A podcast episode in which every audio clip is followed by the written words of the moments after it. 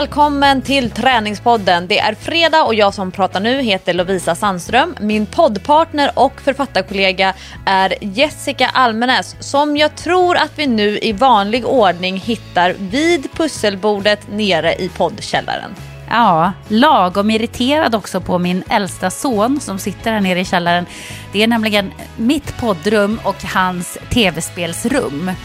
Eh, och varje gång som jag kommer ner du vet jag bygger alltid pussel när vi poddar och har kommit ganska långt på ett ganska svårt, ganska tråkigt pussel. Men nu har jag gett mig 17 på att jag ska bygga ut det liksom innan, innan jag får börja på något nytt. Eh, men varje gång jag kommer ner så har han bara lagt alla sina tv-spelsgrejer och kontroller och ditten och datten, smutsiga strumpor, mattallrikar på mitt pussel. Så halva pusslet ligger på golvet. Får man plocka upp det och så börja om igen. Eh, vilket är otroligt frustrerande och jag, jag liksom bygger upp den här irritationen redan innan jag går ner i källaren för att jag vet att det här har hänt. Varje gång som jag kommer ner och ska podda så vet jag, nu har Jack rivit ner hela mitt pussel och ändå blir jag så sur. Ja, jag vet inte. Uff.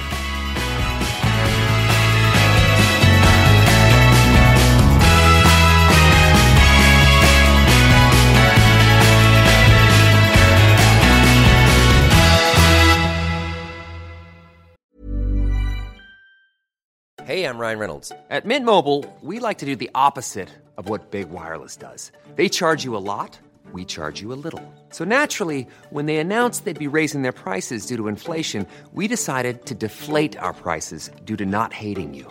That's right. We're cutting the price of Mint Unlimited from $30 a month to just $15 a month.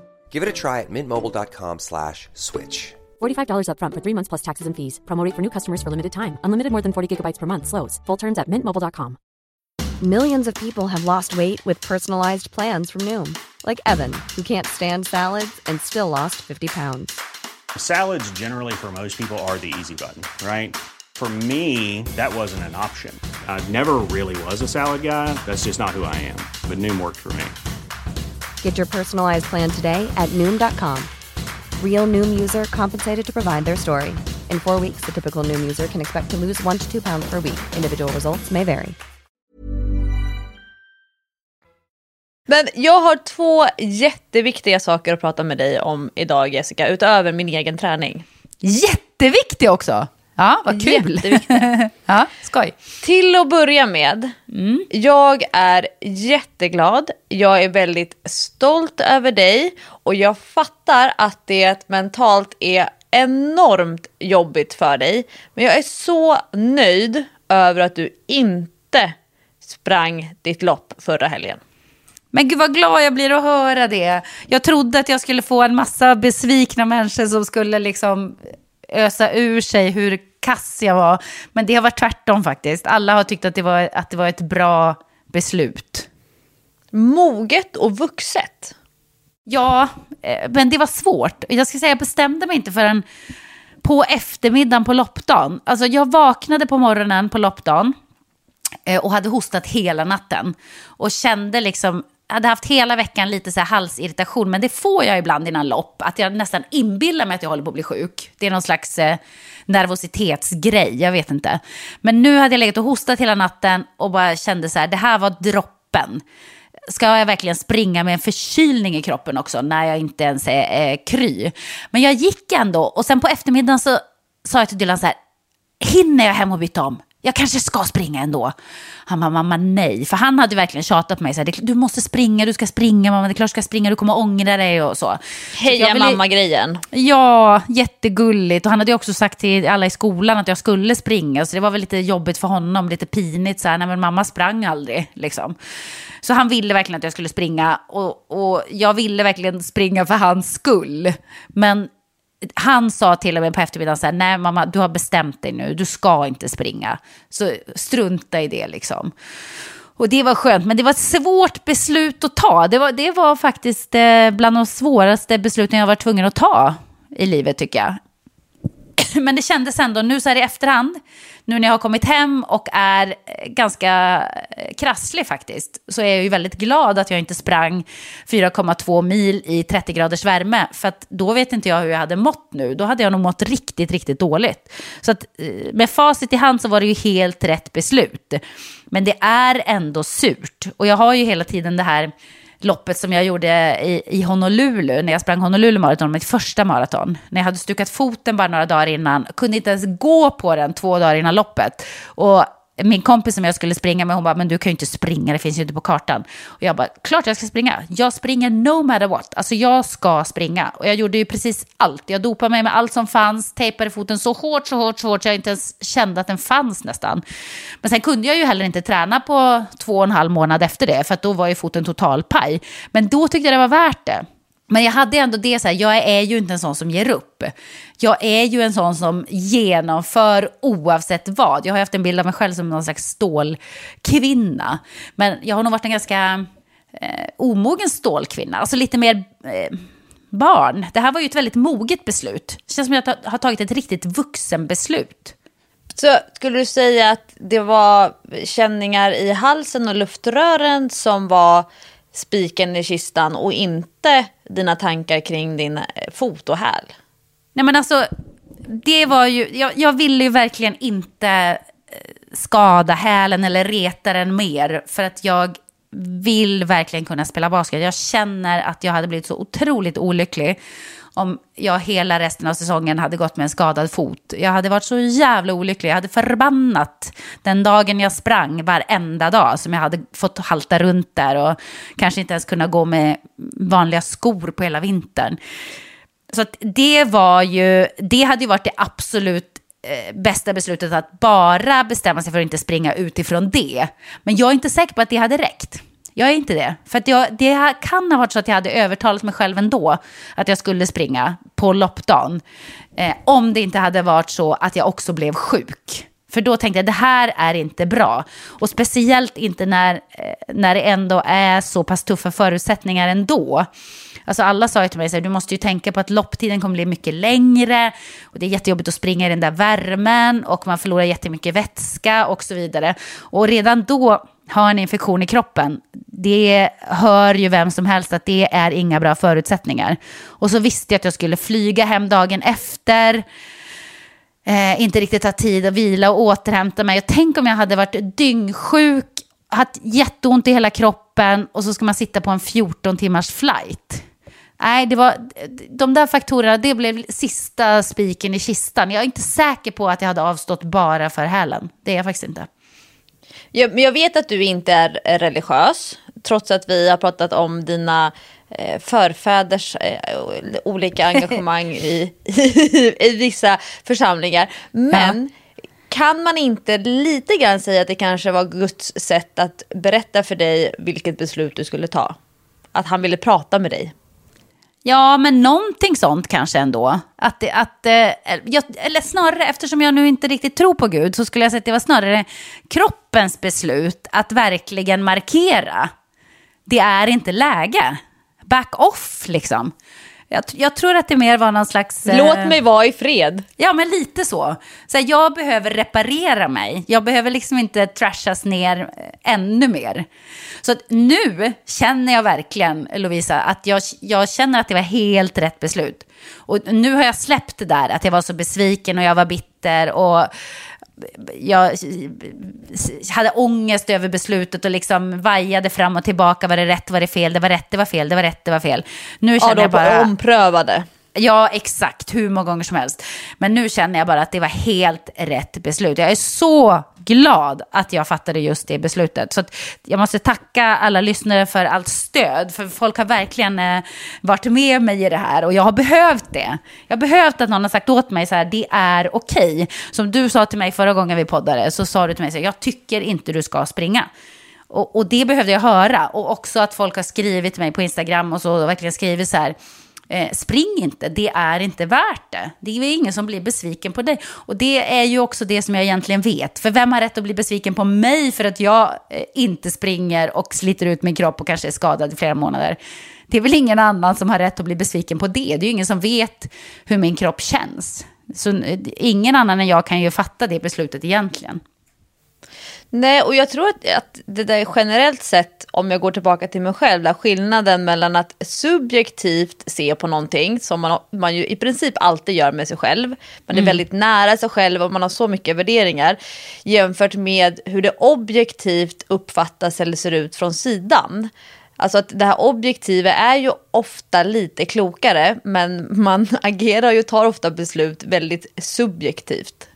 Ja, Precis. Eh, och det var ju många som, som, eller många, men det var några som skrev till mig så här, men lunka runt bara eller bestäm dig för att springa halva loppet och gå halva. Och Patrik sa det också, han bara, men så här, du kan väl gå mesta delen av loppet, alltså spring lite grann och sen går du resten, det klarar du. Men jag, jag tror inte att folk riktigt förstår eh, vilken ansträngning det ändå är för kroppen att springa ett maraton om man inte är eh, en person som har väldigt Eh, gynnsamma genetiska förutsättningar för att springa just långa lopp och eh, när det gäller uthållighetsprövningar och så.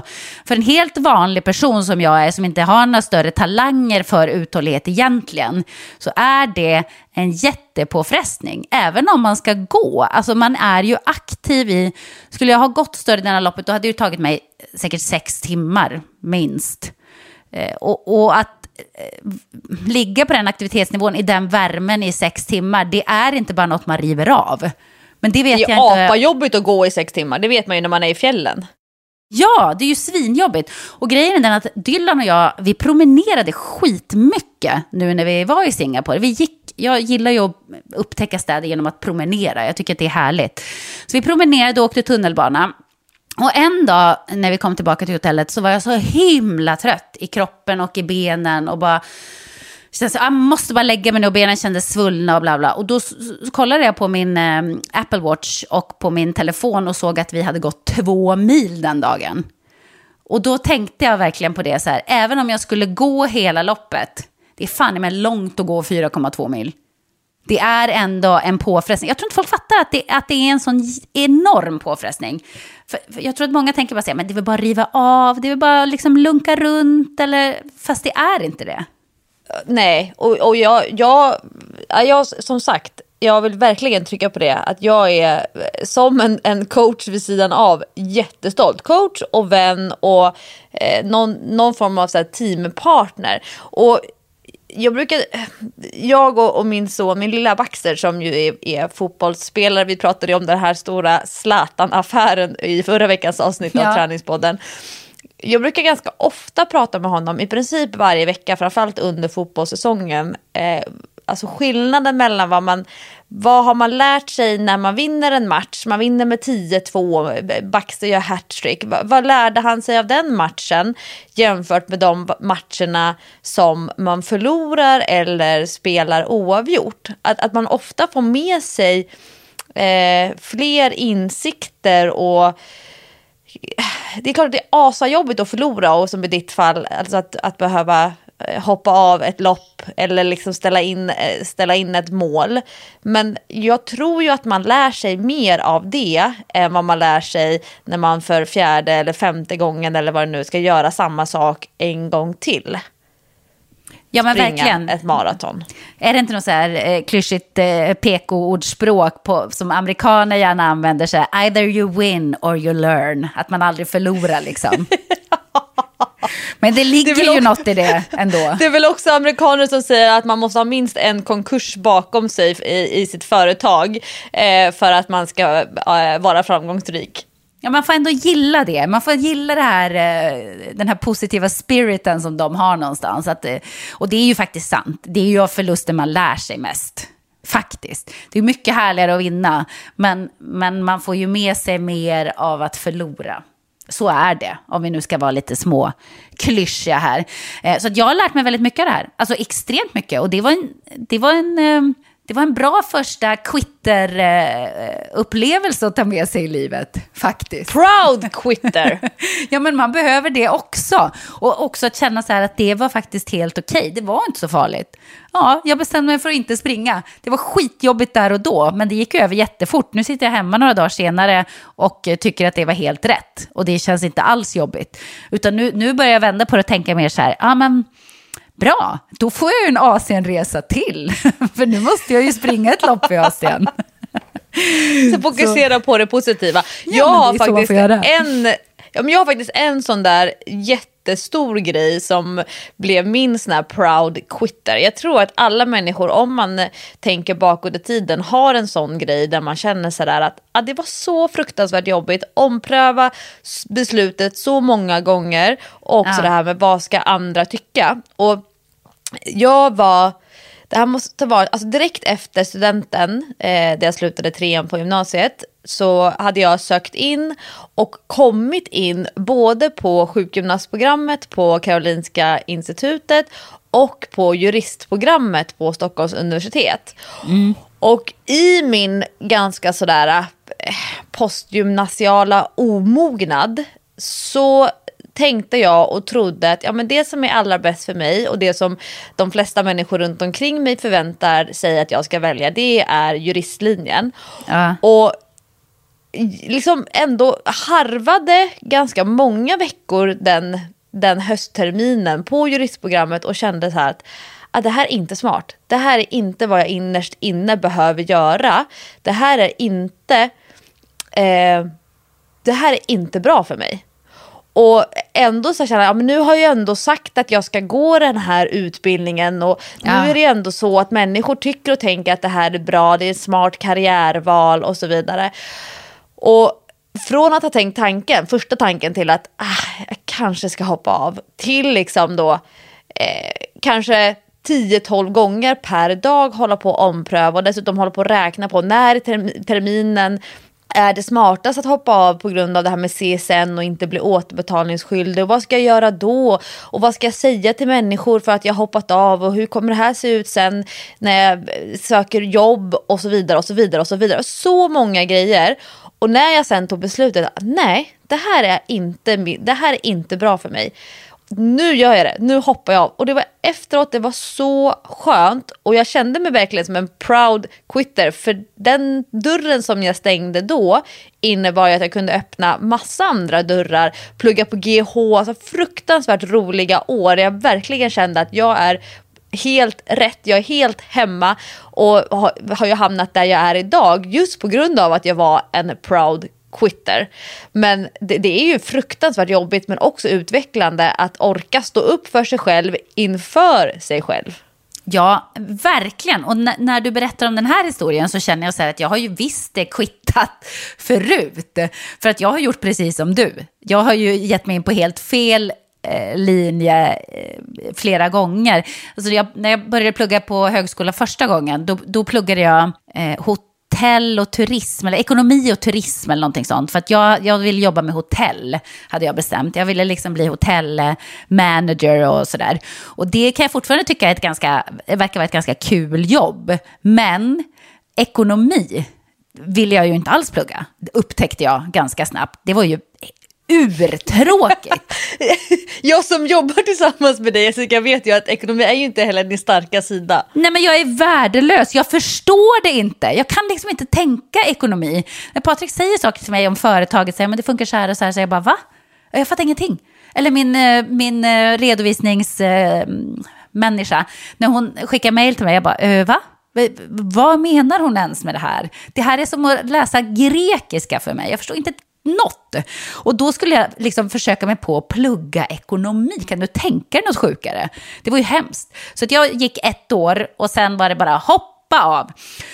Och sen började jag ju med, eh, vad läste jag sen? Jo, men jag, jag, var också lite grann inne på, eh, juristlinjen har jag kommit in på, men de, där bestämde jag innan skolan började så här, nej, det här är nog fan inte min grej alltså. Så att då hoppade jag av redan innan det började. Och sen började jag ändå läsa, jag läste grundkursen i juridik eh, samtidigt som jag pluggade media och kommunikation. För att jag var ändå så här, men jag kanske ändå ska gå juristlinjen, så här, för jag skulle ångra mig igen. Och så läste jag grundkursen, nej, det här är inte riktigt min grej. så det blev inget med det heller. Så att, eh, det där tycker jag är viktigt, att man faktiskt kan Eh, stå upp för sig själv och inte göra saker för andras skull. Inte plugga någonting för att eh, det är vad man tror att man ska göra eller jobba kvar på ett ställe för någon annans skull. Det har jag gjort alldeles för många gånger. Stannat för länge på arbetsplatser eh, och gjort det för att andra inte ska bli besvikna eller av någon slags lojalitet. Men sen när man går vidare eller när man inte får vara kvar, ja, det är väl ingen jävel som tackar ändå. För att man stannade kvar och slet i, i några år extra bara för att. Liksom. Nej, så eh, verkligen, man ska göra saker för sin egen skull. Men just en sån här grej kände jag, det kunde jag inte koppla ihop med, med de sakerna, att jag stod upp för mig själv om du förstår vad jag menar. Nu kan jag ju se att det egentligen var det jag gjorde. Ah. Fattar du? Fattar Jag, du? jag är varm i hjärtat Jessica. Ja, men jag är glad att du, eh, att du stöttade mig i det här. Det känns jättebra. Det var väldigt eh, schysst av dig att göra det. Schysst att du inte sa så här, det är klart du klarar det, du klarar det. Du vet, då hade jag sprungit. Ja, jag och då, vet det. Då hade jag suttit här och inte eh, varit i den här sinnesstämningen. Då hade jag nog varit Då ganska hade- ledsen.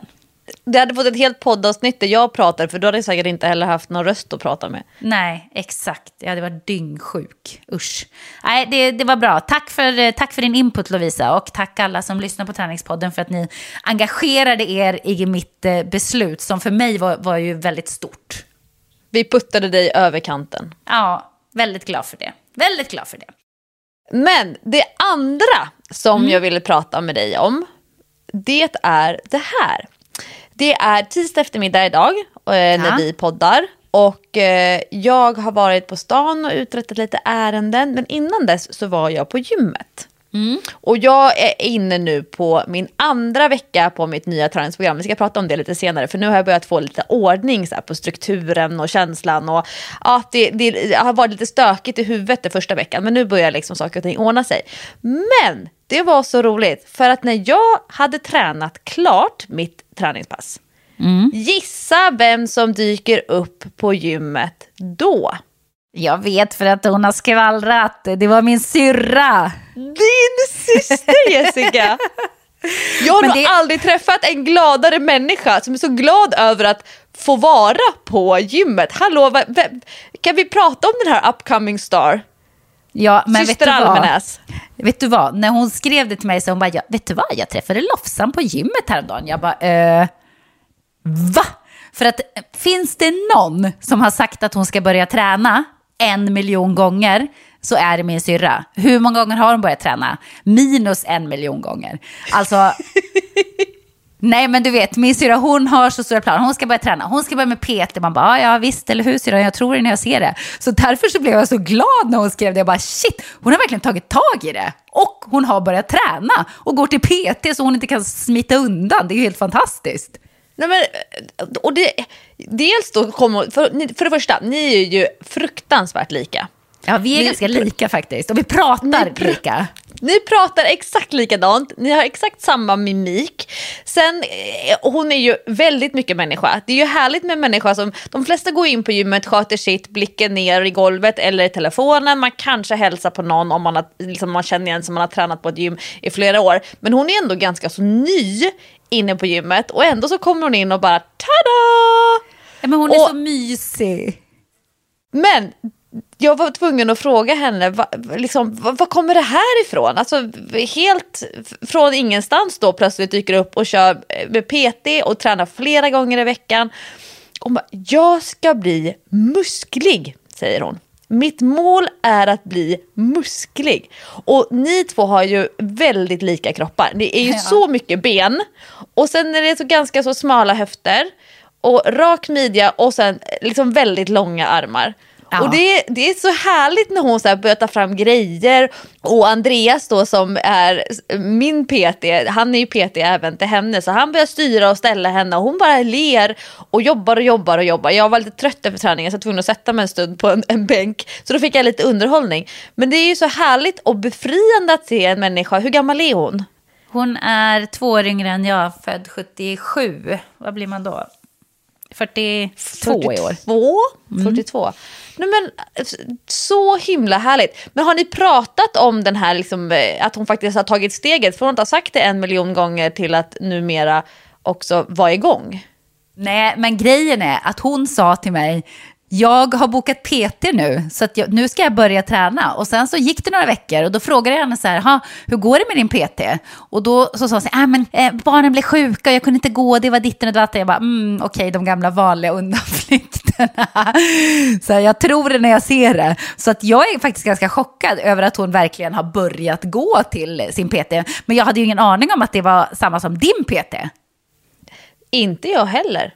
Men hur, vem kände igen vem? Du kan ju inte ha känt igen min syrra. Nej, men eh, eh, nu ska vi se. Andreas frågade mig eh, hur många Almenäs det finns i Sverige. Ja, och då inte sa många. jag, det, nej, och då, då, sa- då sa han liksom att ah, men då, då tror jag att det här är en syster.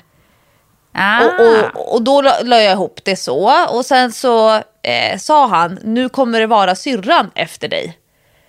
Så då har liksom, men hade jag träffat henne i ett annat sammanhang och vi hade suttit ner och pratat, då hade jag sagt så här, vet du, du påminner mig så mycket om en kompis. Är det så att du kanske har en släkting som heter Jessica? Så att ni är så pass lika att jag i ett helt annat sammanhang ändå skulle koppla ihop er. Ja, men eh, vad- kul, för att vi är ju, eh, vi blir ju mer och mer lika med åren. Min syrra har, har gjort eh, en så kallad viktresa. Hon har gått ner ganska mycket i vikt. Så det är ju därför som det är väldigt kul att hon har kommit igång och tränar nu också. Men det var väl innan så var hon lite för tung tror jag. För att det skulle vara kul och för att hon skulle palla och hon fick ont överallt och sådär.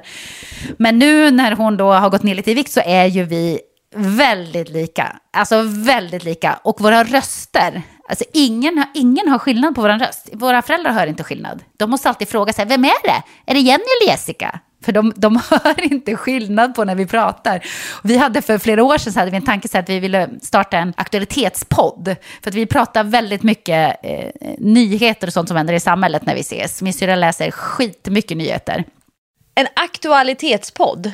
Ja, men prata liksom Gud, om lite roligt. grann om det som har hänt i veckan och så. På, på temat med min allmänäsa, du vet. Jag gillar ju att grotta ner mig i Nosa. eh, olika saker, nosa fram saker och sådär. Men vi kom på att det går inte, för att vi låter för lika. Så ingen skulle veta vem som är vem. Så det skulle ju sluta med att eh, i tidningarna så skulle det ju bli jag som får stå för hennes uttalanden och sånt. För det skulle vara som att jag satt och poddade med mig själv. Väldigt konstigt. Eh, Så att vi la, vi la ner det helt enkelt. Man spelar in podden två gånger. Först pratar man eh, hälften av replikerna och sen så spelar man in podden en gång till. Och då säger man den andra hälften av repli- replikerna. Ja, men lite så. Det hade inte funkat tyvärr. Men det var lite synd.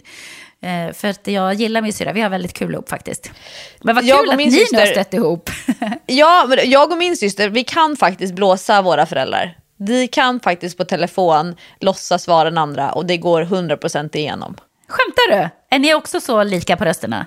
Jättelika i rösten. Eh, sen så är vi nog inte så himla lika i, i kroppsspråk och i, i ansiktena. Men jag är mer lik min pappa och min... Eh, alltså jag har ju tre, tre syskon, men det är två systrar. Men, men den, hon syster som jag har väldigt lik röst med, eh, Agnes, hon är väldigt lik min mamma och min mormor och min eh, morbror. Så att hon är liksom är mer lik den andra grenen och jag är mer lik min pappa och min faster och så vidare.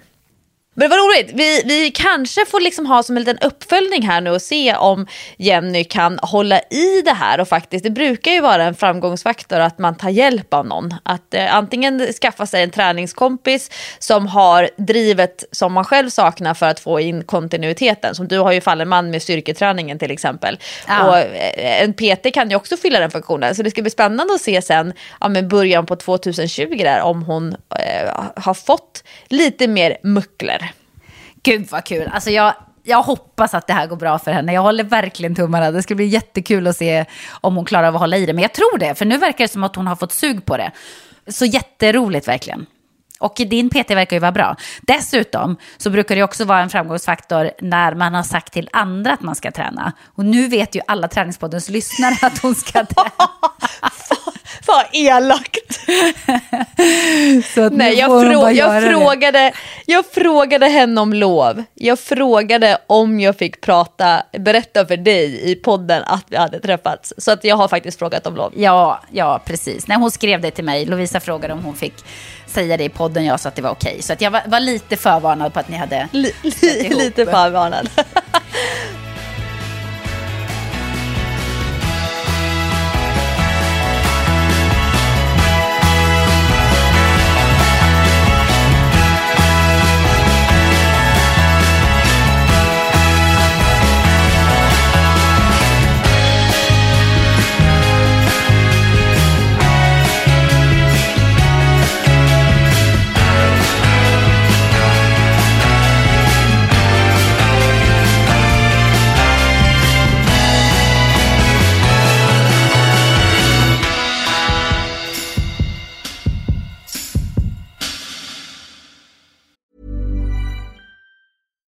fact a crocodile can't stick out its tongue. Also, you can get health insurance for a month or just under a year in some states. United Healthcare short term insurance plans, underwritten by Golden Rule Insurance Company, offer flexible, budget friendly coverage for you. Learn more at uh1.com. Hey, it's Ryan Reynolds, and I'm here with Keith, co star of my upcoming film, If, only in theaters, May 17th. Do you want to tell people the big news?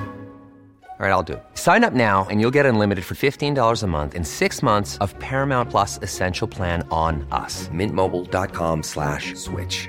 Upfront payment of $45 equivalent to $15 per month. Unlimited over 40 gigabytes per month. Face lower speeds. Videos at 480p. Active Mint customers by 531.24 get six months of Paramount Plus Essential Plan. Auto renews after six months. Offer ends May 31st, 2024. Separate Paramount Plus registration required. Terms and conditions apply if rated PG. När vi ändå är inne just på, på min egen träningsmorgon här på, på tisdagen. Får jag berätta lite grann om mitt nya träningsprogram, mitt, min nya inriktning? Självklart, det är bara att köra. För det, det, är flera stycken som efter förra veckans avsnitt har hört av sig. Så, Åh, kan du berätta mer? Och vad är det för skillnader? Och vilka övningar? Och så vidare.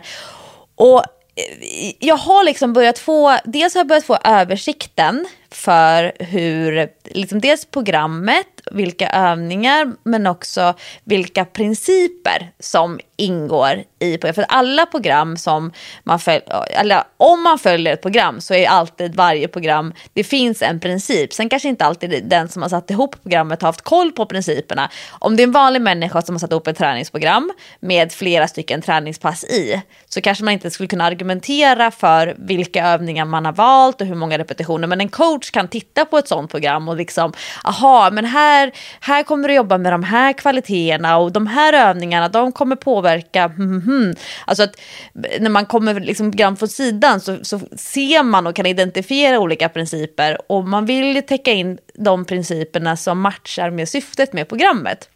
Och eh, det kan vara bra att veta för, för de allra flesta, nämligen att det kan ta ett par veckor att faktiskt komma in i ett program. Många tror och tänker att ja, men nu börjar jag på ett nytt program, nu kommer jag få resultat, nu kommer jag få de här stora förbättringarna och så vidare.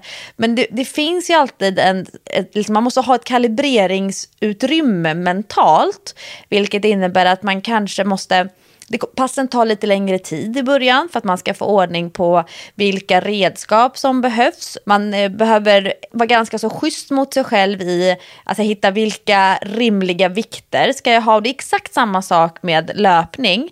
Eh, om det står för beskrivet eh, vilket tempo till exempel som man ska hålla intervaller på ett mm. program som man börjar följa och, och, så kan man inte göra det i början nej, men man får ju liksom kalibrera. Man måste ju liksom göra små justeringar så att det funkar för en själv. Och har, följer man ett löpprogram där alla intervallerna känns för snabba, det, alltså jag kommer aldrig kunna hålla det här tempot. Nej, men då får man ju liksom sänka, sänka kraven lite grann på sig själv och tänka att ja, men om jag i alla fall följer strukturen eh, så mycket som det går så får liksom tempot vara det som jag, jag just nu kan hålla och sen så brukar man komma ikapp själva grundnivån i programmet efterhand. Men jag tror just att att sätta mentalt utrymme för en kalibreringsperiod, det tror jag är jätteviktigt. Och att de, man måste, det är därför man också vill som coach att en, en klient eller en, en eh, motionär ska följa ett program, att man i alla fall kommer upp i 12 veckor. För då har man det här utrymmet i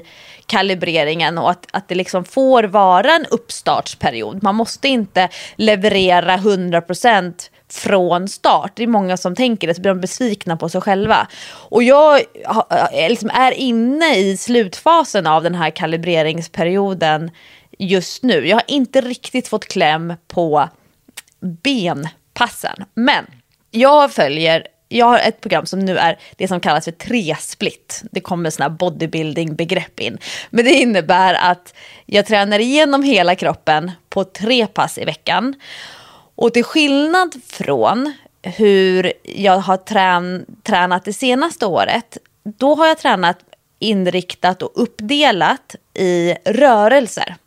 Och det här är ju skillnaden på, du som jobbar mycket med tyngdlyftning Jessica i styrketräningen. Om man ja. tänker sig att man, frivändningar och ryck och så vidare. Det är inte det, det är så heltäckande träning. Alltså att all, det är så många rörelser. Men om man tänker sig att ja, men nu är det ett presspass. Alla övningar som är i passet de fokuserar på pressrörelsen. Alltså att jag pressar bänkpressen, tricepspressen, hantel, hantelpressar. Och sen kan det finnas ett dragpass. Då fokuserar man på alla dragövningar. Latsdrag, eh, eh roddövningar och så vidare. Eh, har man ett marklyftspass, ja men då är det fokus på höftfällningen som rörelse. Alltså det, det är en typ av princip som man delar upp träningen i. Men i det här nya programmet, vilket mer liknar så som jag själv tränade för kanske fyra år sedan, då är det fokuserat på muskelgrupper. Så då är det fokus på, som idag då, bröst och rygg i ett pass. Eh, ben har jag i ett enskilt pass. Så jag ska träna igenom liksom hela underkroppen på ett pass. Jag har ju haft två underkroppspass. Ena fokus på knäböjningen och det andra passet fokus på höftfällningen. Alltså två olika typer av rörelse. Men nu täcker jag in liksom hela underkroppen på ett pass. Och sen har jag ett pass där det är eh, triceps och ska vi se, triceps, biceps och axlar. Och det är ju för mig ganska så stor skillnad beroende på hur jag tänker. Alltså, ska jag träna rörelsen eller ska jag träna muskeln? Och i, i det här fallet nu när jag ska träna musklerna, då handlar det inte om att ta de tyngsta vikterna och göra så många repetitioner som jag kan med dem. Där hitta mina starkaste vinklar och ta i med hela kroppen, utan det är nästan tvärtom. Alltså som idag, då skulle jag göra eh, flies. Flies för brösten. Alltså det här är så klassisk bodybuilding verkligen. Man ligger på en bänk, dessutom benen upp i luften så att man inte kan ta i med benen. Eh, ryggen plan mot eh, bänken så att man inte kan så här, brösta upp sig och svanka och liksom verkligen eh, ta i med allt man har utan så här, isolerat för bröstmusklerna och dessutom det som jag inte har tränat då nästan på fyra år, så här, stretcha ut bröstmuskeln i bottenläget.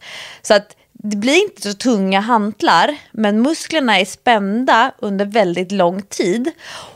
Och från att ha jobbat jättemycket med den här fulla rörelsen, långa rörelser och låsa ut i toppläget, nästan så man får vila lite grann när man är i, ja men som i knäböj till exempel. Alltså när man står med vikten uppe på axlarna i högsta läget, det är inte särskilt jobbigt. Det är ju så fort man börjar liksom sätta sig ner i knäböjet som det börjar bli jobbigt. Men i det här programmet nu, då får jag liksom aldrig stanna kvar där uppe, utan det ska hela tiden vara en rörelse. Och den principen kallas för TUT. Vad heter det? Tut. Tut. Tut. Time under tension, vilket betyder att antalet sekunder som muskeln är spänd eller aktiverad på är relevant. Så man får liksom aldrig vila i rörelsen.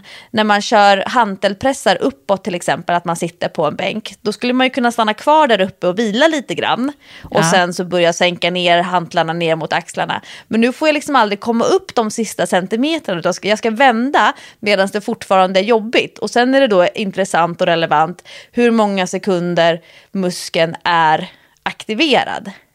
Och, så det är liksom en annan princip jämfört med att bygga maxstyrka eller bygga explosivitet och så vidare. Det, det, då jobbar man på ett, på ett annat sätt. Sen kan det vara samma typ av övningar. Att bänkpress ingår, biceps curls, tricepspress. Idag hade jag till exempel latsdrag. Men man, man fokuserar på andra saker i de övningarna. Och jag får så här verkliga flashar, dels då från fyra år sedan när jag gjorde, körde mycket så här klassisk bodybuilding för att, att bygga muskelmassa. Men också så som jag tränade när jag var kanske 19, 20. Du vet så här, pumpa, stå, det ska svida i musklerna. Eh, vad ska man säga, nästan så här att man eh, inom bodypump, vet, man står och stampar med foten lite grann för att hålla takten. Så här, en, två, tre. Så känns det när jag liksom räknar, för det är mycket excentriskt fokus. I vissa övningar då ska jag räkna fem sekunder när jag ska bromsa. Och det är asajobbigt sen att pressa upp den, inte få vila där uppe utan direkt ner fem sekunder. Så jag kan nästan känna mig som en bodypumpare fast med lite tyngre vikter än vad bodypumparna har i gruppträningssalen. Men eh, tycker du att det är kul då? än så länge så pass mycket nytt så att jag är lite grann att jag tar ett djupt andetag innan passet och sen så nu ska jag göra det och så gör jag det och sen är det jättejobbigt under tiden och sen efteråt så kan jag liksom, åh, nu andas jag ut och då var det roligt. Men jag har inte än så länge marginalerna att under tiden så här hålla på och känna efter under passen. Känner du någon skillnad i kroppen? Nu har du inte kört det så länge, men känner du liksom... Nu, nu har jag kört fyra, fyra pass. Och eh, dessutom, förutom då tre styrkepass i veckan, det är inte en total träningsvecka för mig. Det är för lite. Det är för lite ja. volym. Och jag har, ju, jag har två flåspass som jag kör själv. Och de flåspassen, då har jag lagt in, eftersom det bara är i mina ögon då bara ett benpass i veckan. Eh, så har jag lagt in att de flåspassen har mycket fokus på underkroppen. Och eh, det är ju framförallt då när jag liksom får upp svettnivån, när jag, när jag liksom jobbar med riktigt hög puls, men samtidigt känner att jag har tryck i kroppen. Det är då jag känner skillnad. Under och efter de här, liksom, vad kallar det för, bodybuilding-passen. Eh, det känns lite grann som så här beach 2020-fokus. för att ja. ja, men det är verkligen pumpa upp musklerna. Eh, då känner jag mer så att musklerna sväller, eh, kläderna sitter tajtare direkt efter passet, allting liksom ploppar ut i spegeln. Sen så hinner det lägga sig på några timmar efter passet. Men jag känner, jag känner mig som lite grann som en crossfittare när jag kör de här flåspassen för att musklerna liksom, de, det är som att de är på spänn och så väntar på att liksom få ploppa upp. Och jag har nu jämfört med för ja, men typ fyra år sedan då när jag hade sånt här fokus senast så känner jag att jag tidigare i övningarna får muskelkontakt. Alltså att eh, tekniken sitter och jag har en helt annan uthållighet i musklerna den här vändan. Och jag antar att det är för att jag har mer muskelmassa men också att jag har en högre maxstyrka. Så att det finns liksom utrymme att jobba med det här brännande, svidande nästan så att jag får så här vallningar och blir lite illamående. Men, men det, jag hela tiden återhämtar mig mellan övningarna.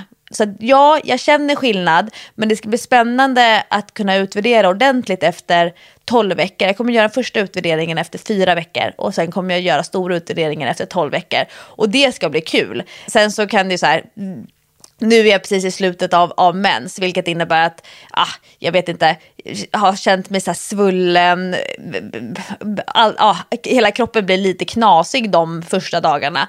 Och då känns det taskigt att utvärdera träningen samtidigt. Så jag, jag, liksom, jag väntar två och en halv vecka till innan jag gör liksom den första del utvärderingen. Men jag kommer köra tolv veckor innan jag gör den stora utvärderingen. Gud vad spännande. Det ska bli kul att se vad du får för resultat. Ja, verkligen. Men hur, hur går dina tankar nu? Hur, vilken strategi ska du ha för att din häl ska bli bättre? Jag borde gå till någon med hälen.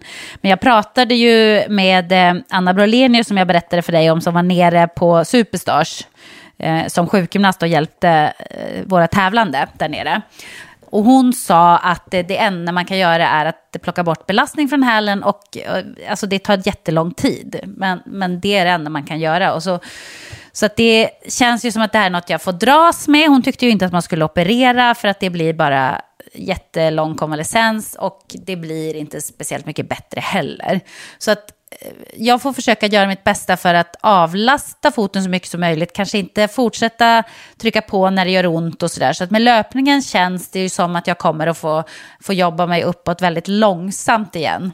Och jag måste verkligen eh, lyssna på smärtsignalerna. Att när hälen börjar göra ont, då kan jag bara inte skita i det och fortsätta springa eh, fem kilometer till. För att då kommer jag få lida för det. Så att jag måste verkligen försöka hitta en bra strategi. Men jag har ju, jag känner ju väldigt mycket träningspepp just nu. Trot eller ej, fast min kropp känns som en skrutt. Men jag känner så mycket träningspepp. Jag är verkligen taggad. Och givetvis är jag ju mest taggad på min älskade, älskade basket. Otippat! Nej, men vet du vad? Det är en sån rolig grej. Vi har fått en tränare.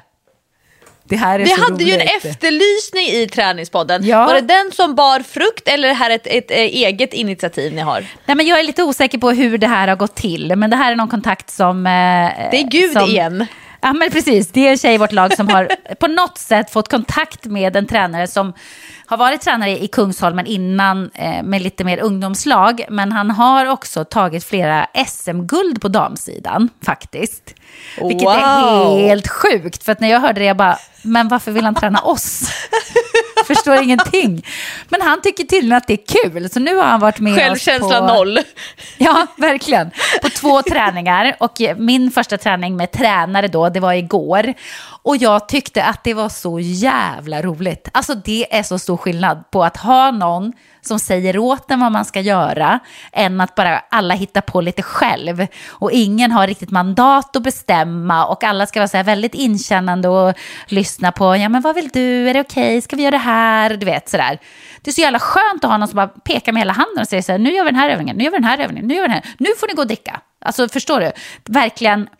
Och det märktes som skillnad i gruppen, för att alla hade mycket mer fokus. Det var ingen som gnällde eller flamsade eller någonting. Det var bara så här superfokus, alla gjorde övningarna ordentligt så bra man kunde. Äh, det var så jävla roligt. Det var så kul. Jag fick en sån energiboost igår på träningen och då är jag ändå sjuk. Så att jag borde egentligen inte ha tränat. Men det var svinkul. Så att det här känns som att det här blir en ny grej för vårt lag. Det, det, jag vet inte, det här, det här kan bli jätte, jättebra. Så nu är jag jättepepp på basketen. Så att jag har verkligen en plan. Det här är min plan. Nu har vi två matcher kvar innan jul. Och det betyder den här veckan är det träningar, nästa vecka är det träning. Veckan efter det, då har jag inspelning så då vet jag inte om jag kan vara med på träningarna. Men de här veckorna som vi har matcher kvar, så eftersom jag också är lite krasslig, så blir det mest ba- basket. Jag kommer också rida någon gång och så. Och sen så ska jag ju, det blir lite fysisk aktivitet med mina inspelningar utan att gå in på exakt vad jag ska göra. Men Alltså det där är, åh, du håller på med hemlisar. Ja, det är så jävla roligt projekt, men de har inte släppt än så jag vågar inte säga vad det är jag håller på med. Men eh, då, eh, jag hade ju väldigt mycket träningsverk efter min förra inspelningsperiod på tre dagar. Så att eh, jag litar på att jag kommer att träna tillräckligt. Men ändå försöka ta det lugnt för att koncentrera mig på basketen de här två veckorna innan jul. Sen så ska jag gå in i en hård, tuff träningsperiod på cirka, nu ska vi se vad det blir. Ja, men det blir över jullovet typ, tre, säg tre veckor knappt. Ska du Då- ha ett julbootcamp? Ja, lite så. Och jag älskar det, jag är så pepp på det så du förstår inte. Jag ska ha julbootcamp, jag ska köra. Styrketräningen tycker jag ju är så kul. Jag kommer att styrketräna säkert tre gånger i veckan, minst. Eh, och jag kommer att springa intervaller. För att jag började lite grann med det nu när jag var i Singapore. Började köra lite allmänhetsintervaller och sådär på löpandet. Och jag tyckte det var så jävla roligt. Och jag kände så här, oj, det här är ju, det var ju du som inspirerade mig. För du sa att man tränar upp sin kondis så snabbt. Och jag har ändå känt på basketmatcherna så här att jag orkar inte riktigt som jag gjorde förra säsongen. Men jag har ju så svårt att lägga ihop ett plus ett. Det beror ju på att jag inte har sprungit så mycket intervaller. Men det gjorde jag ju i våras och då hade jag hur mycket ork som helst. Så att då tänkte jag, ah, men shit, jag kanske ska börja med intervaller igen. Och jag tycker det var så kul. Så nu ska jag, min julbootcamp, då ska jag köra så mycket styrketräning jag hinner. Jag ska köra massa olika intervaller, allmänhetsintervaller, eh, lite längre intervaller och bara verkligen boosta min form under julen. Det brukar vara precis tvärtom för de flesta. Men ja, jag tänkte, jag tänkte säga den klassiska träningspodden-lyssnaren, den liksom backar bak från träningsprogrammet när julen närmar sig. Jag tror till och med att många upplever att december, det kanske är den sämsta träningsmånaden på hela året. Nej, men jag, jag är så pepp. Det blir jätteskönt för mig, för att eh, runt julen där, då tar ju alla som jag jobbar med ledigt också. Och det betyder att man kommer inte ha en massa mejl och svara på en massa måsten och eh, fotograferingar som ska göras och inspelningar och ditten och datten. Utan jag kommer ha massa tid. Jag kan bara koncentrera mig på att eh, träna. Jättekul ju. Så att jag ser verkligen på det här jullovsveckorna. Det kommer att bli, eh, det kommer att bli min väg till toppform. Gud vad härligt. Ja, du, inte det Blossom? Toppform. Är det? Hade, jo, hon hade ju ett tv-program som hette Toppform. Jo, men det hade hon ju förresten. Det var jag med i någon gång tror jag. Men det var ju väldigt länge sedan va? Ja, det var länge sedan. Men jag tyckte det var ganska roligt. Det var ju när, när tränings-tv var ganska nytt innan Biggest Loser och Du är vad du äter och liknande. Jo, men det var rätt kul. Jag, var, jag kommer ihåg att jag var med i det. Jag tror vi pratade om så här powerwalk och träna med sin egen kropp och sånt som jag höll på med då. det, var, det var länge sedan. Men, men det fanns ju också ett program, det var något sånt där ridprogram som de gjorde, hästprogram. Och då kommer jag ihåg att jag fick åka på en eh, ridresa till Spanien med det här hästprogrammet. Alltså det var sjukt kul. Det fanns mycket roligare tv-program förr. För, förutom Superstars. Ja, men vet det vad är jag... ju roligt. Ja, men Superstars är jättekul såklart. Men vet du vad jag fick upp eh, i mitt, eh, jag tror att det var, kan det ha varit mitt Facebook-flöde här för något tag sedan? Jag fick upp en bild på dig och mig från Nyhetsmorgon när vi precis hade börjat jobba med varandra. Sådana När vi var unga. Ja, vi såg jättesmå ut och det var inte så många år sedan. Men vi såg verkligen unga Unga och oförstörda. ja. Innan vi fick erfarenhet. Ja, verkligen.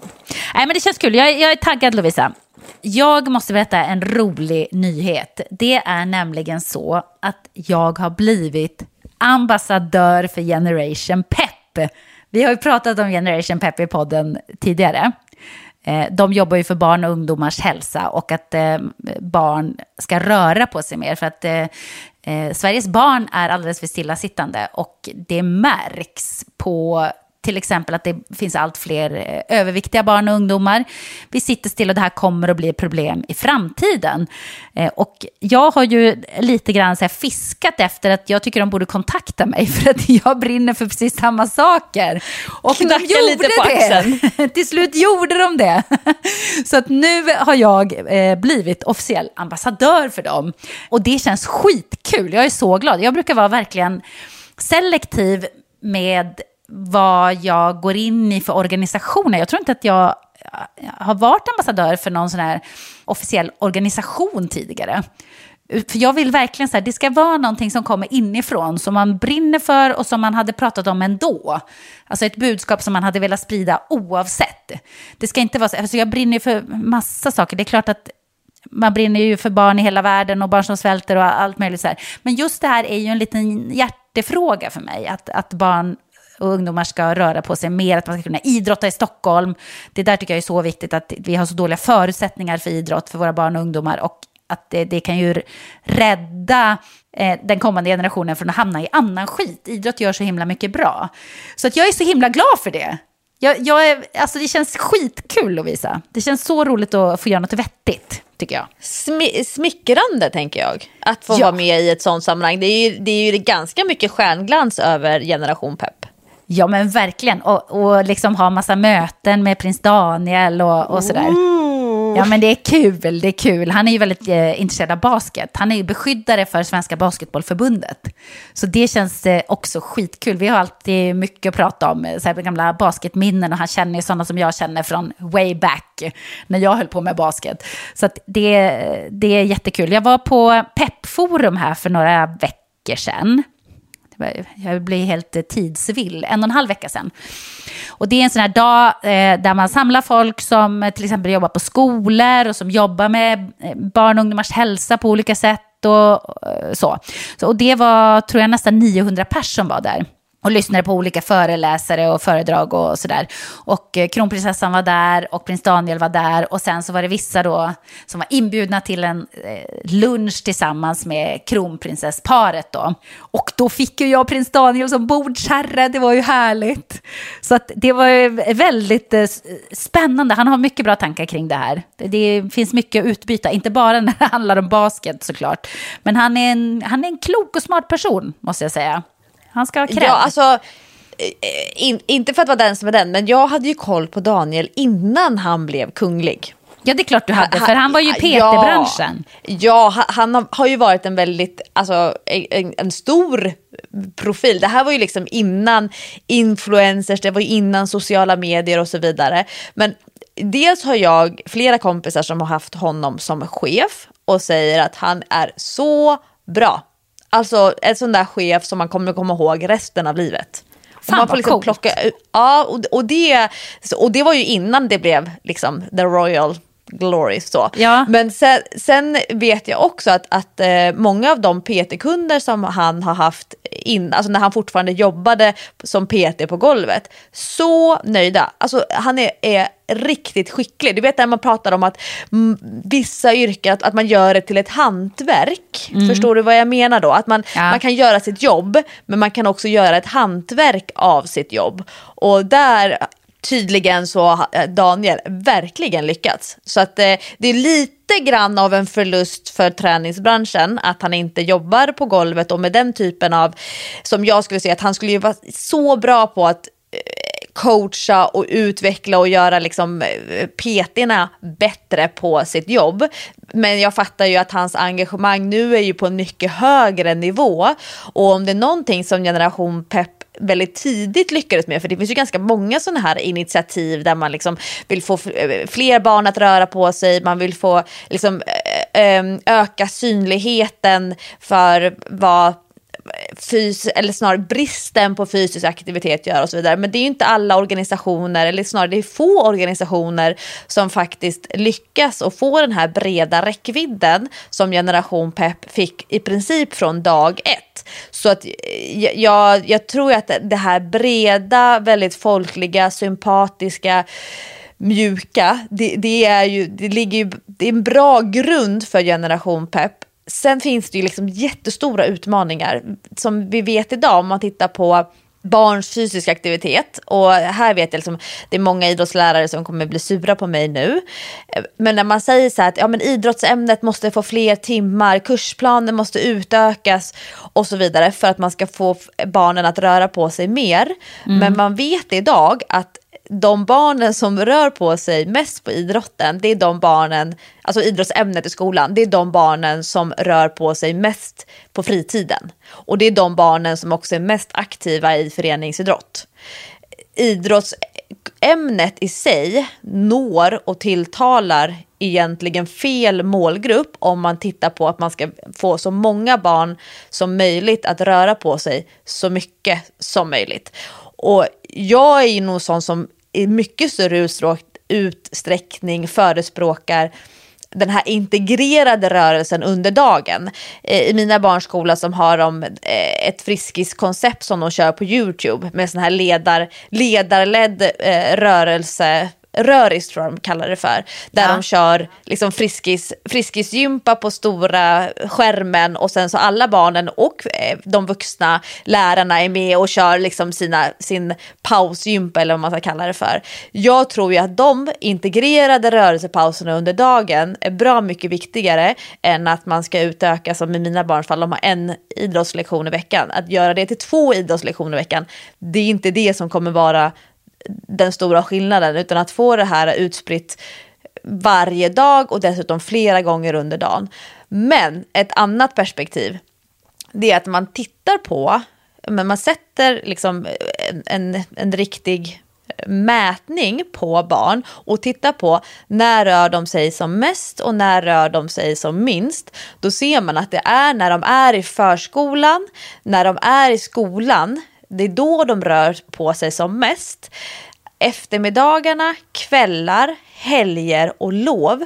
Det är då den fysiska aktivitetsnivån går ner. Så att, eh, alltså jag tror att, att eh, många vill ju lägga så mycket ansvar på på det offentliga, på liksom skolan och så vidare. Fast det är inte där den stora förbättringsområdet ligger, utan det är ju snarare som du säger i miljön. Hur blir det lätt att röra på sig utanför skolan, utanför skolans väggar och regler?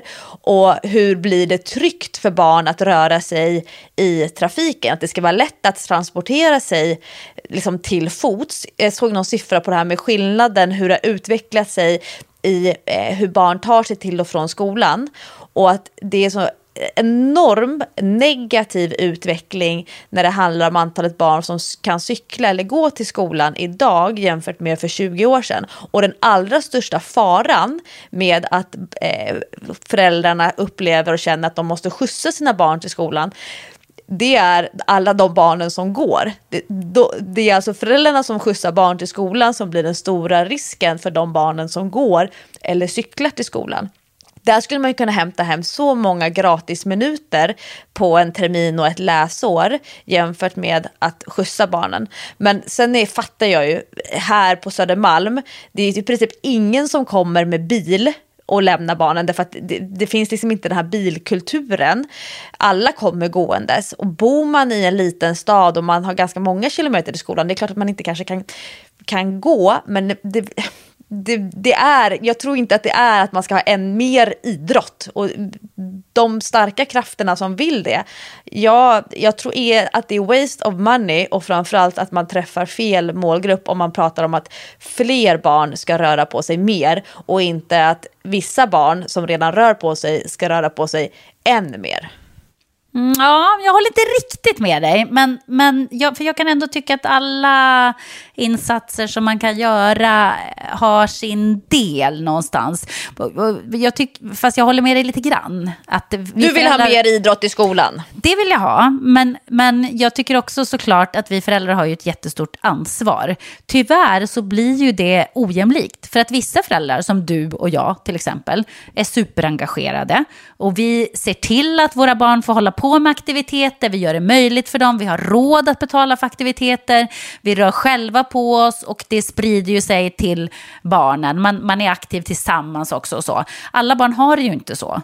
Och, och där eh, känner jag att där är ju en jättesvårighet att, att nå fram till de barnen. Hur ska man göra när man inte har det stödet hemifrån eller den pushen hemifrån eller den eh, ekonomiska möjligheten kunna röra på sig och vara aktiv. Man kan inte lägga det ansvaret på, på barnet själv.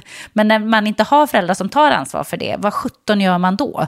Då kan jag tycka att skolan ändå eh, fyller en viktig funktion med att kanske ja, ge Kan man tvinga barn att röra på sig?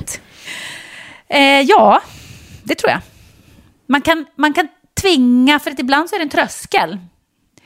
Eh, och ibland måste man ju tvinga lite grann. Så är det ju. Alltså det är många gånger som mina barn har sagt jag vill sitta på fotboll, jag tycker det är tråkigt, jag vill sitta hemma och spela istället. Ja, men det får du inte. Du får gå på din fotboll nu. Och då är det kanske två veckor som eh, han tycker det är skittråkigt att spela fotboll och sen så är det plötsligt jättekul att spela fotboll igen. Så att eh, jag tror att ibland måste man pusha barn lite grann. Och man kan tvinga, absolut. Det gör jag också. Jag, ibland säger jag till dem så här, nej, nu går ni ut. Ni får inte vara inne nu. Gå ut, den är ute en timme minst, jag kommer att ta tid. Och då sitter de ju ibland där ute först och surmular. Och vad ska vi göra ute? Det finns ingenting att göra. Ja, så tar det tio minuter. Sen håller de på med någonting. Klättrar i träd, eller spelar fotboll, eller spelar handboll. Eller eh, springer iväg till eh, skolgården och gör någonting där och, och är aktiva. Så jag tror absolut att man eh, kan tvinga barn att röra på sig. Det är ingen människa som mår bra av att inte röra på sig. Så att man är inte elak. Det är inte så att man är grym om man tvingar sina barn att röra på sig. Jag läste en intervju med en forskare som håller på just det här med fysisk aktivitet och barn. Och då såg man att det lättaste sättet att få ett barn att röra på sig, det är att placera det utomhus. Exakt! Men det är ju det jag säger. Barnen ska ut, så är det bara. Och det, man är inte elak när man säger till ungarna att gå ut. Det är snarare att man är schysst mot sina barn. Man gör dem en tjänst. Oavsett hur mycket de gnäller och hur tråkigt de tycker att det är. Och det finns inga väder som är för dåliga att gå ut i. Det är bara att ta på sig regnkläder om det regnar, gummistövlar. Det kan vara skitkul att vara ute i regnet och hitta på något tokigt. Snöar, det, är ju kanon. Eh, Jokkmokks Jessica som pratar. Jo, men det är ju, det är ju en helt annan... Eh, man märker ju att det är en helt annan tid nu. För när jag växte upp, så här, jag gick ju till skolan varje dag. Vad kan det ha varit? En 3-4 kilometer. Varje dag var, på vintern. Ni fick aldrig skjuts? Det var liksom aldrig var fråga att man skulle få skjuts? Nej. På sommaren så kunde vi cykla, på vintern så gick man. Och det var bara så det var. Och man gick överallt. Och nu är det ju, alltså nu är det ju nästan så att en del föräldrar, jag kan tycka att väldigt många föräldrar curlar sina barn alldeles för mycket. Alldeles för mycket. Barn klarar mycket mycket mer än man tror. Så en del föräldrar tittar ju på mig som att jag är helt konstig i huvudet när jag säger att mina ungar får ta sig till sina träningar själv. Ibland följer jag med för att jag eh, tycker att det är kul och så här, man har tid och att det är roligt att vara med på deras aktiviteter. Men allt som ofta så får de ta sig till sina aktiviteter själv. Och det klarar barn av alldeles utmärkt. Som Jack, du vet, han åker ju över hela stan. Och han får gå ibland och han får åka tunnelbana och han får cykla. Och så, men, men det eh, tycker jag att det, det, kan man faktiskt låta barnen ta ansvar för. Kommer att, du ihåg eh, när ja. Pokémon Go hade sin, sitt stora genombrott? Ja, gud ja. Plötsligt så såg man ju en uppgång i hur mycket unga rörde på sig. Var, på så sätt var ju Pokémon Go skitbra grej, måste jag säga. Ja, och eh, min, min lilla Baxter, han har på något sätt, jag tror att han, han, kanske var lite för ung för hans storebror Tom som ju nu är 16 och det här måste ju varit, kan det ha varit tre år sedan? Eller var det fyra ja, år sedan? Jag bodde på Kungsholmen fortfarande, jag var nog inte gravid så det var nog 2016 kanske, kan det ha varit det? Sommaren 15, 2016. Ja, sommaren ja. 2016 var det nog. Ja.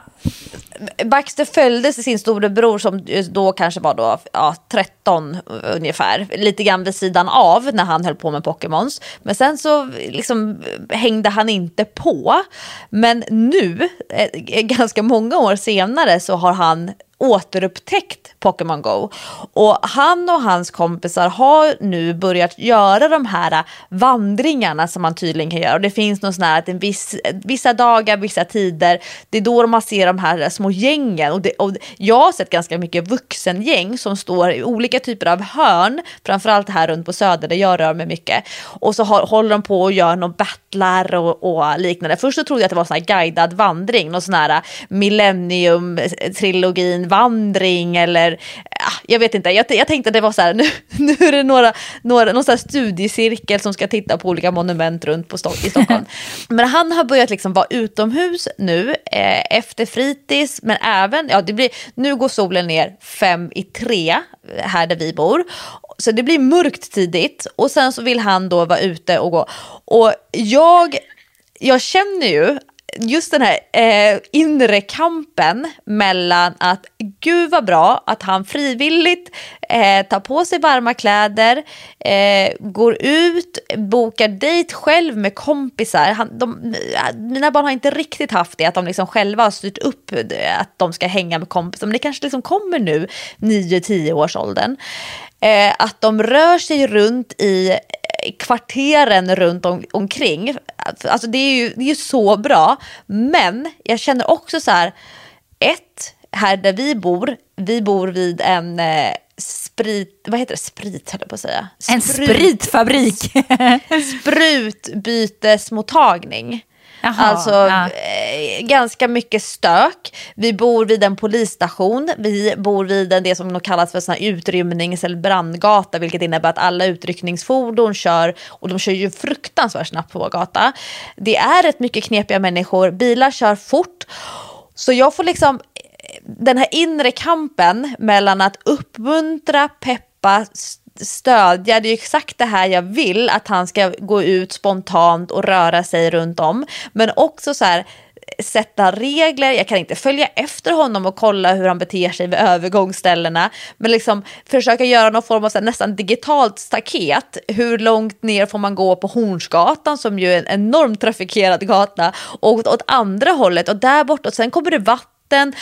Så att jag känner ju själv att min min grundprincip och liksom min, min så starka tro i att barn eh, ut, ut, rör på sig, har man en egen vilja, då får man ju så mycket gratis till att så här vilja gå in och begränsa och sätta regler. Och, så att jag har liksom inte riktigt, det, det, det blir precis som med mitt eget träningsprogram. Jag har en egen liten kalibreringsprocess i så här, hur mycket jag kan släppa honom på våran stadsdel. Men sen kanske det är skillnad mot än en gång våra kompisar Arboga. Deras barn rör på sig i lågstadiet alltså långa sträckor och tar sig och mellan träningarna också om de har flera träningar samma kväll och är väldigt liksom avslappnade och relaxade. Men, men det är klart att det finns ju risker i vilken stad eh, eller landsbygd som helst, men olika typer av risker. Så att jag liksom jobbar med mig själv att våga släppa taget, men skulle det hända någonting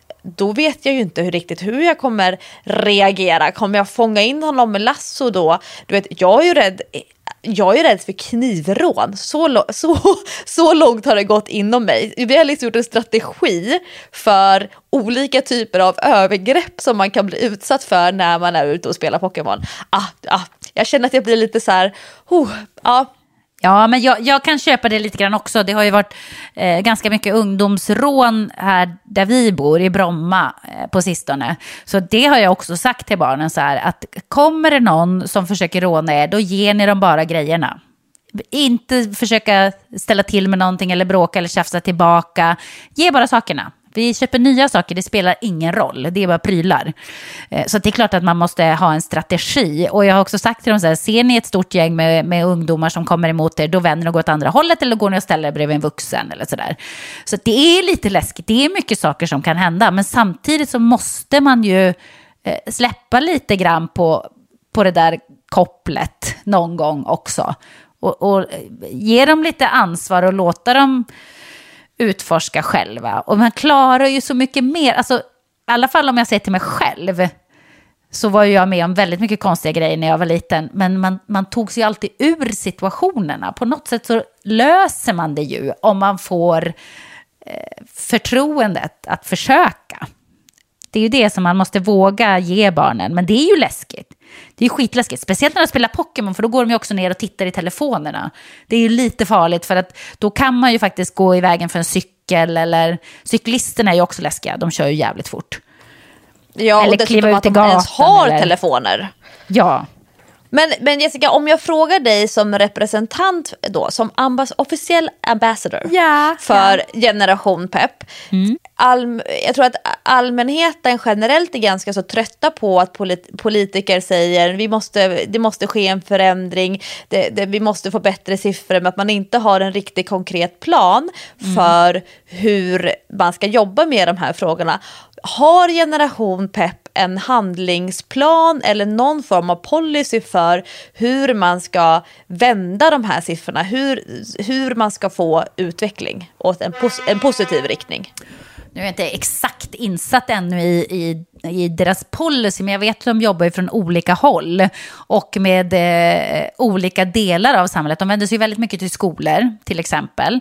Eh, till exempel kan man ju få sådana här Eh, jag vet inte vad de kallar det, men någon slags startpaket med massa grejer som främjar fysisk aktivitet, alltså bollar och ditten och datten, som skolorna får för att eh, ge barn möjlighet till exempel på raster att vara fysiskt aktiva, att det ska finnas något att göra också på skolgården. Eh, och de vi fick faktiskt ju... ett sånt aktivitetskit som vi tog med oss till fritids och lämnade Ja men du där. ser!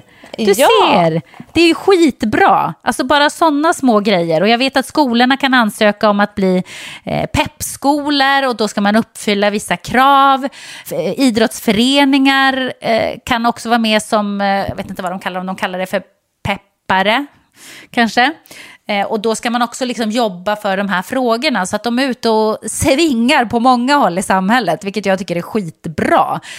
Men men framförallt så måste man ju trycka på politikerna och när man har en så stor organisation som eh, Generation Pep i ryggen så har man ju all möjlighet att göra det på ett helt annat sätt än om man är en ensam liten person som bara står och skriker.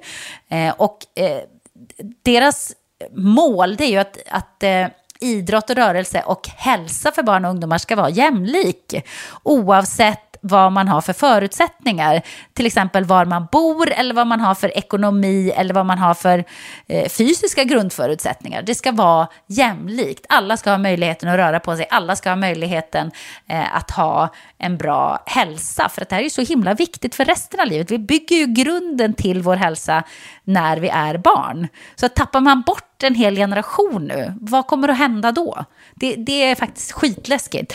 Eh, och eh, jag brinner ju extremt mycket för att man ska kunna idrotta i Stockholm. Man, man sopar ju gärna på sin, sin egen... Eh, Närhetsprincipen. Egen, ja, men precis. D där är man ju ändå mest engagerad. Och i Stock Stockholm är ju en bedrövlig stad att idrotta i. Oavsett om man är vuxen eller barn, elit eller motionär. Det finns för dåliga förutsättningar.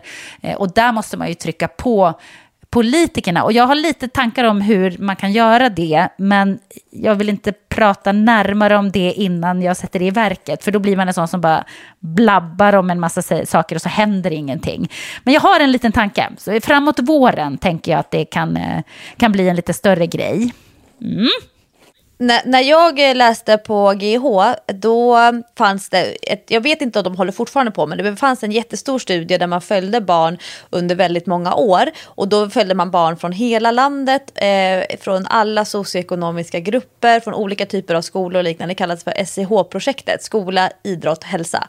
Uh. Och då eh, försökte man göra en stor kartläggning av barns fysiska aktivitet och precis som man gör nu när man eh, kartlägger vuxna där man då alltså tittar på ett, ett intensitetsspann där man liksom inte bara eh, klumpar ihop all fysisk aktivitet, träning, vardagsmotion och liksom så, så, tittar man på hur många minuter det är per vecka utan att man också graderar och, och vilken sorts fysisk aktivitet. Är det att cykla till och från skolan? Är det en organiserad fotbollsträning? Eller är det spontanidrott på en fotbollsplan eller en liten park, någon gräsfläck där man står och, och bollar och så vidare. Mm. Och då såg man, det här måste ha varit 2004, 2005 kanske. Jag vet inte hur siffrorna ser ut för det idag.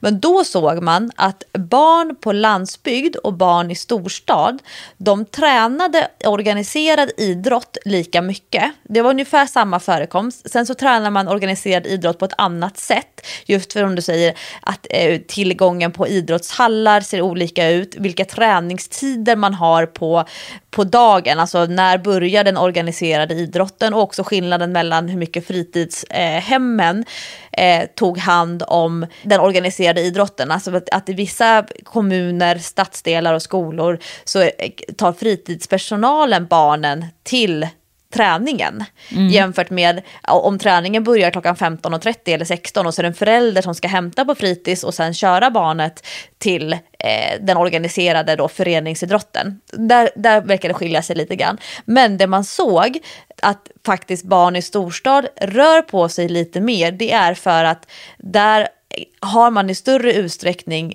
bättre infrastruktur. Alltså att det är lättare att, att åka buss och åka tunnelbana jämfört med barn som bor i landsbygd som är utlämnade till skolskjuts och till att, att föräldrarna kör barnen till och från skolan. Så där verkar det vara en skillnad i hur många minuter man samlar per vecka i olika typer av aktivitetsgrad och, och vilken sorts aktivitet. Många tror ju att det är tvärtom, att barn tränar mindre på landsbygd. Att det finns inte så många lag och sporter att välja mellan och så vidare. Men, men tydligen så man tränar ungefär lika mycket, då 2005, men man tränar, eh, det, det är lite annan organisation bakom. Men hur mycket barnen rör sig mellan träningspassen, där verkade det vara en ganska så stor skillnad. Men jag vet inte hur de siffrorna ser ut nu 2017, 2018, där man kanske, jag vet inte om de håller på med en uppföljning, men det vore ju intressant att se om det har ändrat sig, just det här att, att precis som i storstäderna, att föräldrarna skjutsar och begränsar barnen i hur mycket de får röra sig till fots, det som vi kallar för vardagsmotion, hur man aktivt väljer transportmedel. Men går, eh, går och cyklar dina barn till och från skolan? Alltså Dylan har ju kanske 200 meter till skolan, så det blir ju och liksom det är jobbigt. sträcka. han går ju hemifrån fem minuter innan skolan börjar. Så att, eh, han, han har liksom ingen väg att ta sig. Men Jack har ju lite längre. Eh, och han går eller cyklar till tunnelbanan och tar tunnelbanan tre stationer. Eh, på sommaren så vet jag, eller på våren så vet jag att han har cyklat ibland. Eh, Hela vägen? Ja, precis. Men det är ju inte svinlångt heller. Det är ju, det är ju äh, ett gäng kilometer. Det är ju inte jättelångt. Men, men jag försöker verkligen se till att de gör det. Och även till sina aktiviteter. Att Dylan får ta sig till stallet själv. Det är ändå ganska långt. Och Jack tar sig ju till sina aktiviteter och, och sådär. Och de klagar faktiskt inte på det heller. Utan de är vana vid det. Men jag blev eh, väldigt inspirerad nu när jag var i Singapore. För att Singapore, alltså det är en stad som ligger i framkant på så himla många sätt. Det var coolt att se. De använder väldigt lite fossila bränslen till exempel. Eh, de har insett att i en storstad så måste man också ha massa grönområden. Så att de har ju extremt mycket grönt. De har ju också trädgårdar på taken på husen, på väggarna på husen, alltså överallt grönt, vilket gör att de har mycket bättre luft än många storstäder. Eh, för växter tar ju upp en massa av eh, avgaserna och utsläppen. Vilket är skitbra och det är också bra för vårt eget syre och så vidare. Och sen har de en policy så här att ingen människa som bor i den här storstaden ska ha mer än 10 minuters gångväg till ett stort grönområde eller en park. Det är ju skitbra. Och lite samma med när det gäller att man ska ha möjlighet eh, till spontan idrott. Och det såg man ju överallt där, att det fanns basketplaner och fotbollsplaner och ditten och datten mitt i stan.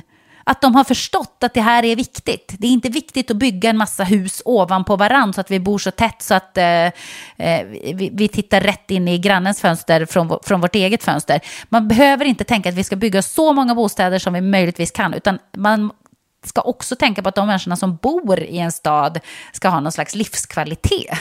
Det är ganska viktigt. Det är inte, det är, livet går inte ut på att vi ska leva som sardiner i en burk. Eh, det där vet jag när man tittar på tvillingstudier, när man tittar på alltså, eh, tvillingar som har vuxit upp då med samma genetiska förutsättningar i olika typer av miljöer, så ser man att miljön påverkar jättemycket. Och många eh, drar slutsatsen, eh, både ur det som du säger, vad, vad kallas det för, stadsarkitekter, det måste ju vara, stadsplaneringsarkitekter, någon sån titel, att man ser att man når väldigt många människor och att, att man kan förändra dem om man förändrar miljön som de vistas i. Det är väldigt svårt att förändra en människas karaktär eller disciplin eller motivation. Men om man förändrar miljön som individen vistas i, då kommer det ske en beteendeförändring. Och det, det stämmer ju väldigt väl överens med det, att det ska vara lätt att röra på sig, det ska vara lätt att komma ut i grönområden. Och vi vet ju att grönområden idag är en jätteviktig framgångsfaktor för psykisk hälsa. Ja, och det är därför som jag blir så förbannad. Som till exempel här i Bromma så vill de liksom ta bort massa grönområden för att man ska kunna bygga fler bostäder. Jag förstår att vi måste ha bostäder, men det kanske inte är rätt väg att gå. Samma på Kungsholmen där, där Jack spelade fotboll förut. Den planen ska ju bort nu, för att där ska man också bygga bostäder. Men var ska alla barnen som bor där då kunna gå ut och spontanidrotta? Det, det finns ju ingen möjlighet. Alltså jag tror att man skjuter sig själv i foten genom att göra så här. Och det gör mig förbannad. Så därför är jag glad nu att jag får lov att vara ambassadör för en sån här eh, kanonorganisation så att man kan jobba aktivt med de här frågorna och också ha lite eh, power i ryggen när man gör det. Det är ju kanon. Och eh, vi kan sätta punkt för det, den, det här stora budskapet med den här stora bodebatten. Och då är det inte bo som i att bygga bo, utan bo som ligger söder om Stockholm ute i Nacka.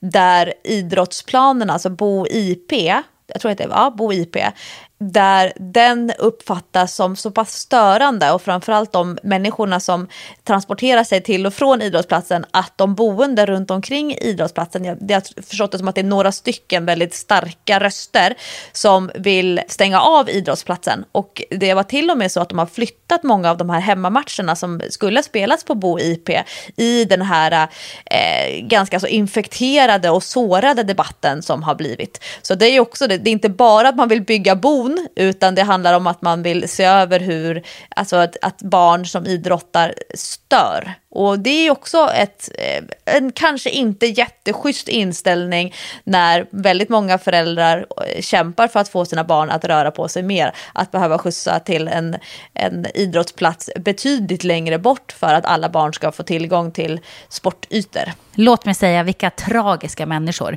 De kan ju flytta ut och sätta sig i en skog någonstans i Norrland om de vill ha helt jävla tyst.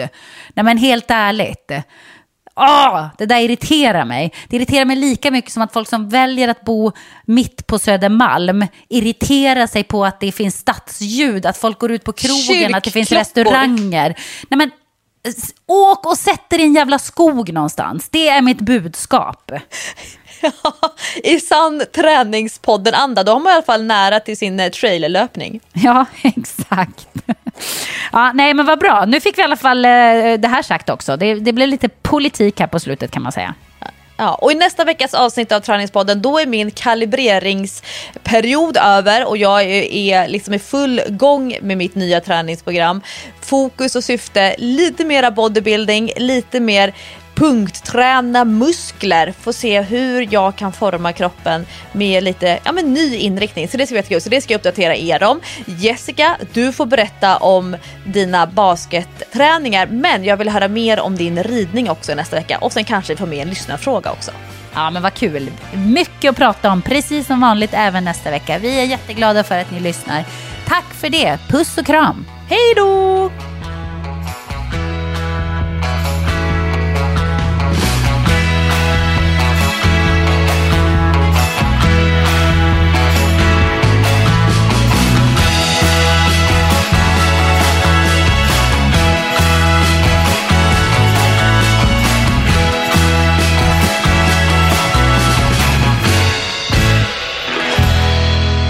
Träningspodden produceras av Sandström Group.